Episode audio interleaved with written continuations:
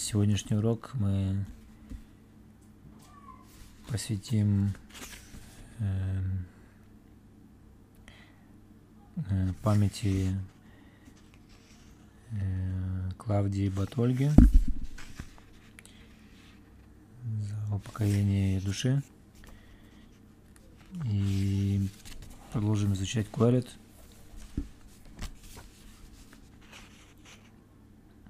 Возвышение и души. И продолжим изучать Куэрит. Мы остановились на том, что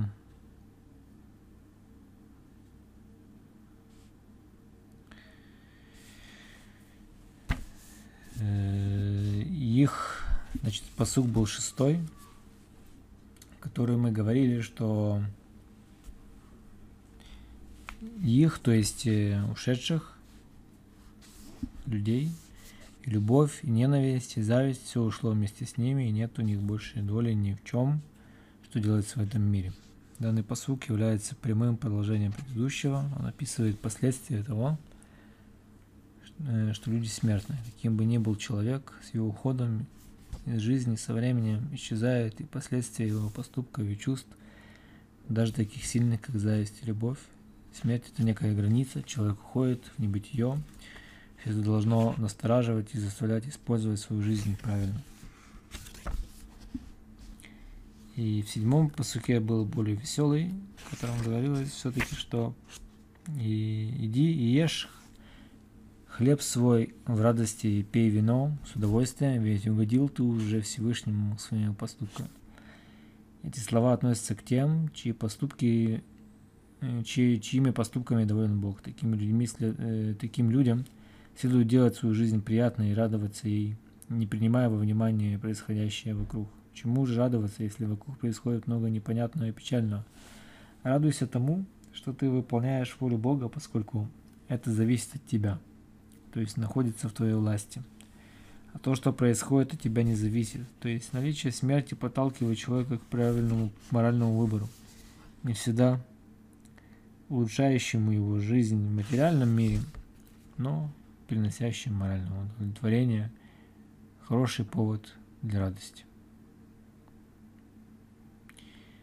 Всякое время пусть будет одежда твои белыми, и не, сек... не иссякнет масло на голове твоей.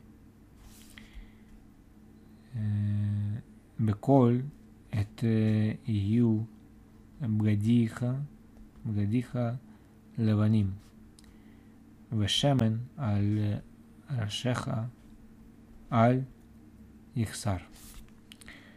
Эта радость, о которой говорится в предыдущем посуке, должна иметь конкретное проявление. В частности, всегда помогать человеку соблюдать чистоту помыслов и поступков. Будут одежды твои белыми. Это имеется в виду, ну, не, кроме того, что чистые одежды э, в буквальном смысле. Чистая одежда имеется в виду душо, дух, духовные одежды в том числе.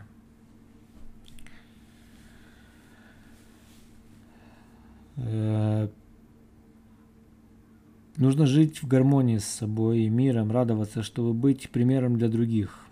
И тогда добрая молва о человеке распространится, как аромат от масла, и общение с ним будет доставлять людям радость. Слова «всякое время» подчеркивают, что такое поведение должно стать образом жизни, а не единственным проявлением праведности. Девятый посук –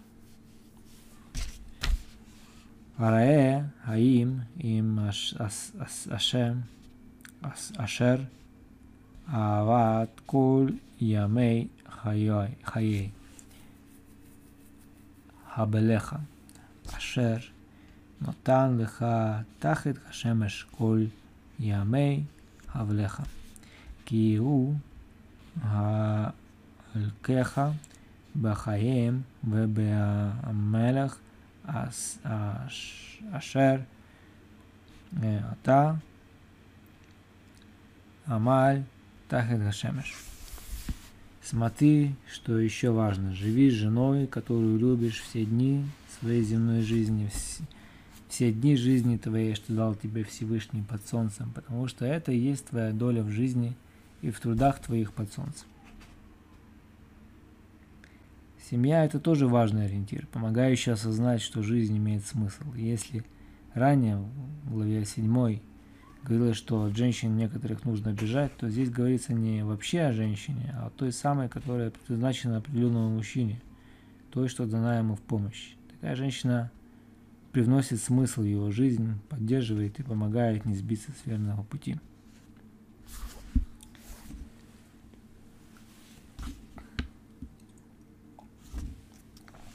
Все, что сможет сделать рука твоя, делай сам, потому что нет деяний, расчета, познания и мудрости там внизу, куда ты идешь после смерти.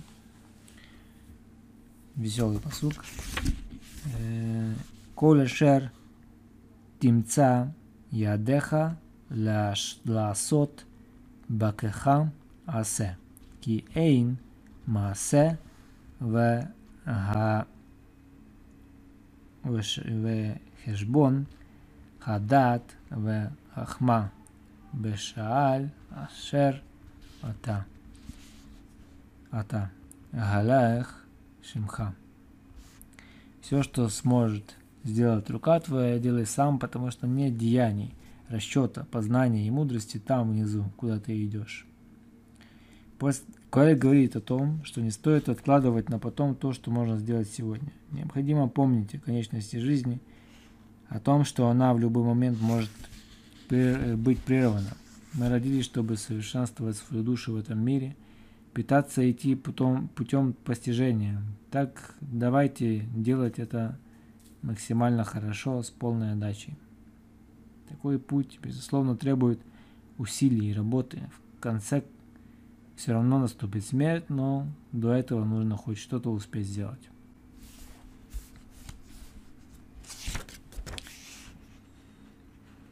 Вот.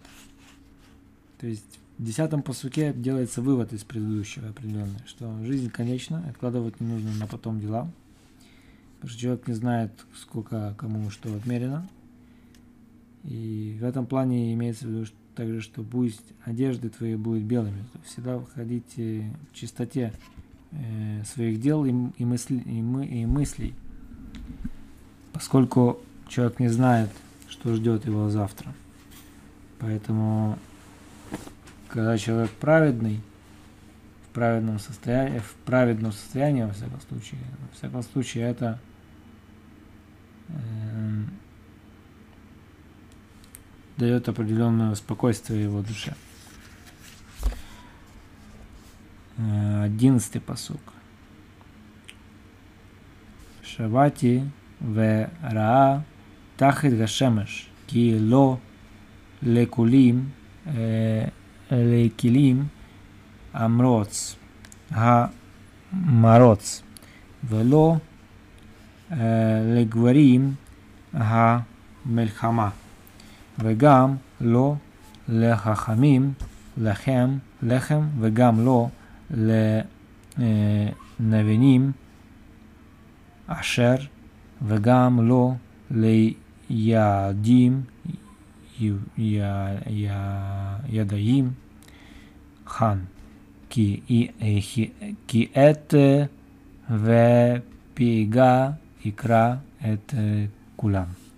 Опять обратился я к наблюдениям жизни под солнцем, и вот что увидел. Быстрому не всегда помогает скорость, а могучие не всегда побеждают в войне. У мудрецов не всегда есть хлеб, а у разумных – богатство. И к знатокам не всегда испытывают благодарность.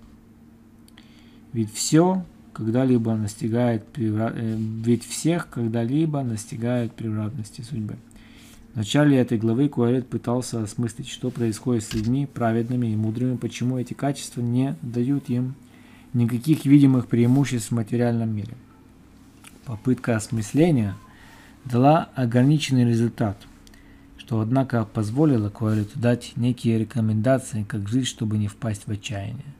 В данном посуке Куарет рассматривает происходящее в мире еще под одним углом зрения – Бывает так, что Всевышний дает человеку некие врожденные способности, которые при определенных обстоятельствах не срабатывают, при том, что ситуация требует исп использовать именно эти умения. Подобное положение вызывает недоумение, обескураживает. Получается, что степень готовности не гарантирует успеха. Например, человек олимпийский чемпион по боксу, а в драке обычная шпана отправляет его в нокаут. Или кто-то очень успешный и дающий другими советы вдруг сам остается без средств к существованию. Получается, что у каждого в жизни может наступить момент, когда ему изменит удача, несмотря на его выдающиеся личные качества. כי גם לא יעדה האדם את אותו כדגים שנעזים במצודה רעה וכפרי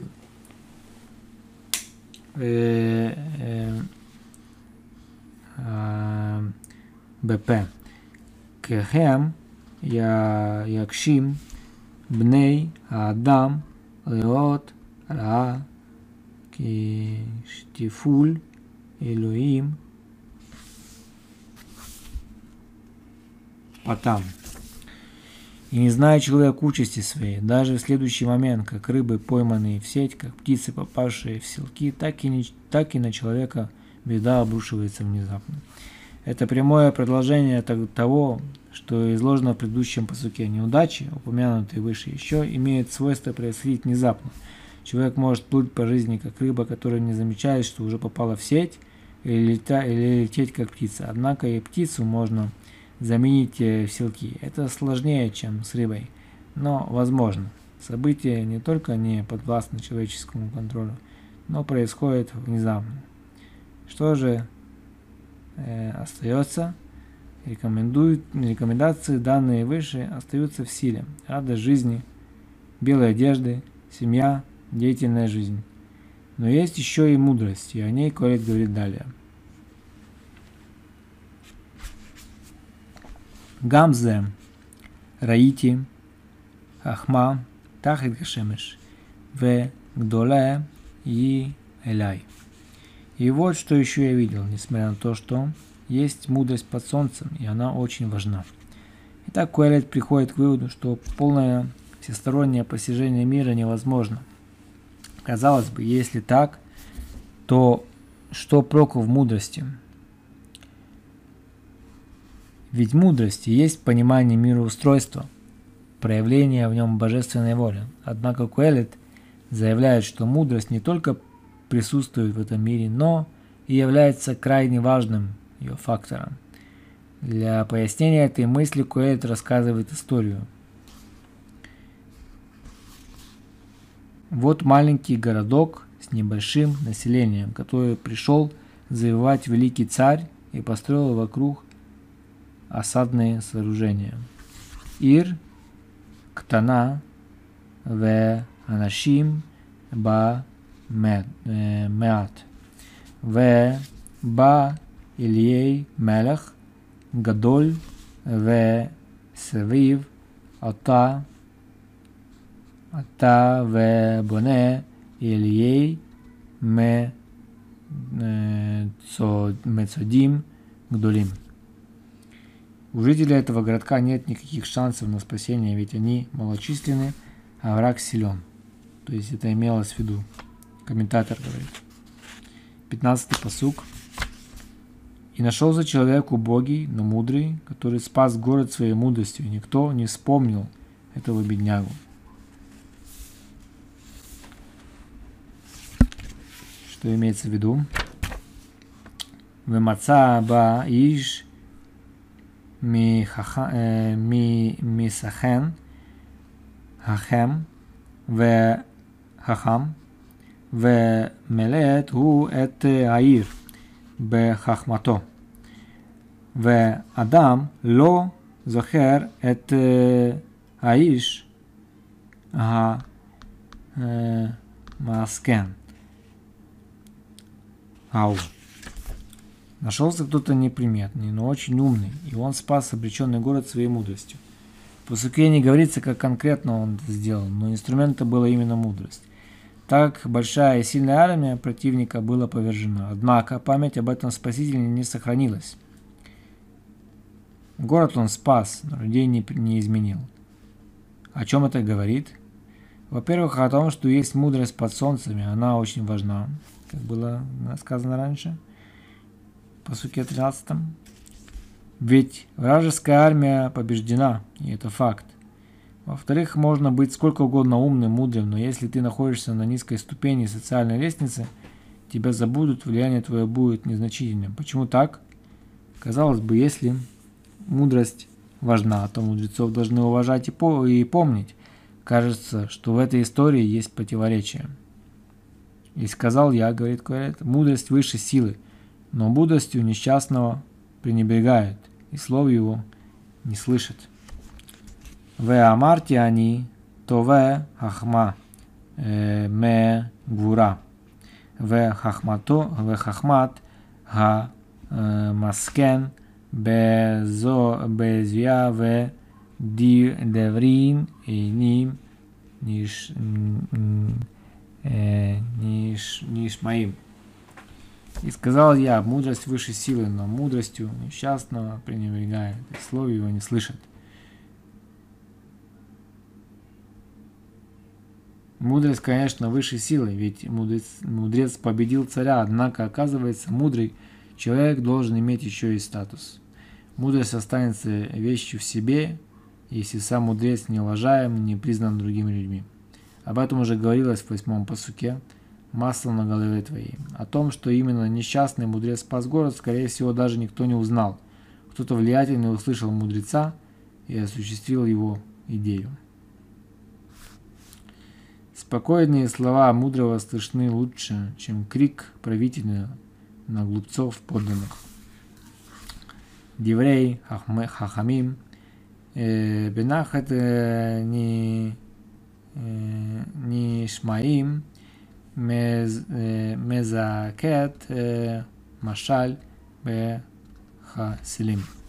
Мудрость убеждает, крик заставляет, криком нельзя никого убедить, что-то делать. Можно лишь заставить, э, в особенности это, э, э, это относится к глупцам, ведь их вообще нельзя убедить.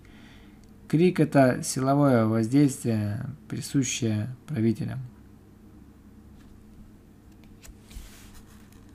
Крик правителя на глупцов подданных. Мудрость же не передается криком. Нельзя заставить понять. Мудрость можно передать тому, кто хочет ее воспринять, и предлагает для этого усилия.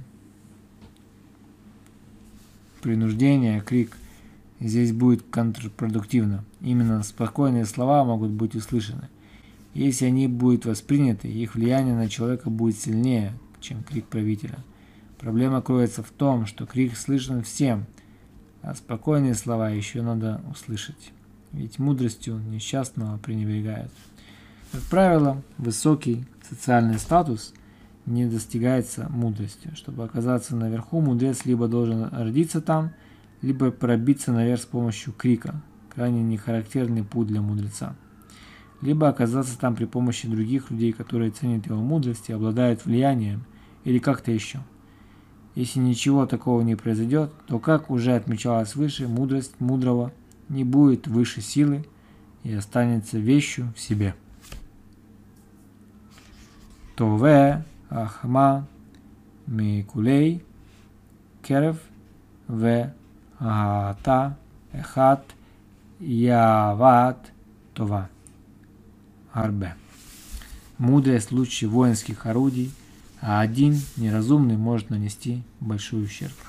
Итак, мудрость может быть могучей силой, лучше воинских орудий. Если она завоюет умы людей, то и влияние будет больше любого силового влияния. Она может быть созидающей силой, меняющей мир. Однако у этой монеты есть и обратная сторона. Не только настоящие мудрецы могут влиять на людей, лжемудрецы тоже могут влиять, увлекать за собой с помощью своей лжемудрости, идеологии. И разрушительный эффект от их действий может быть гигантским.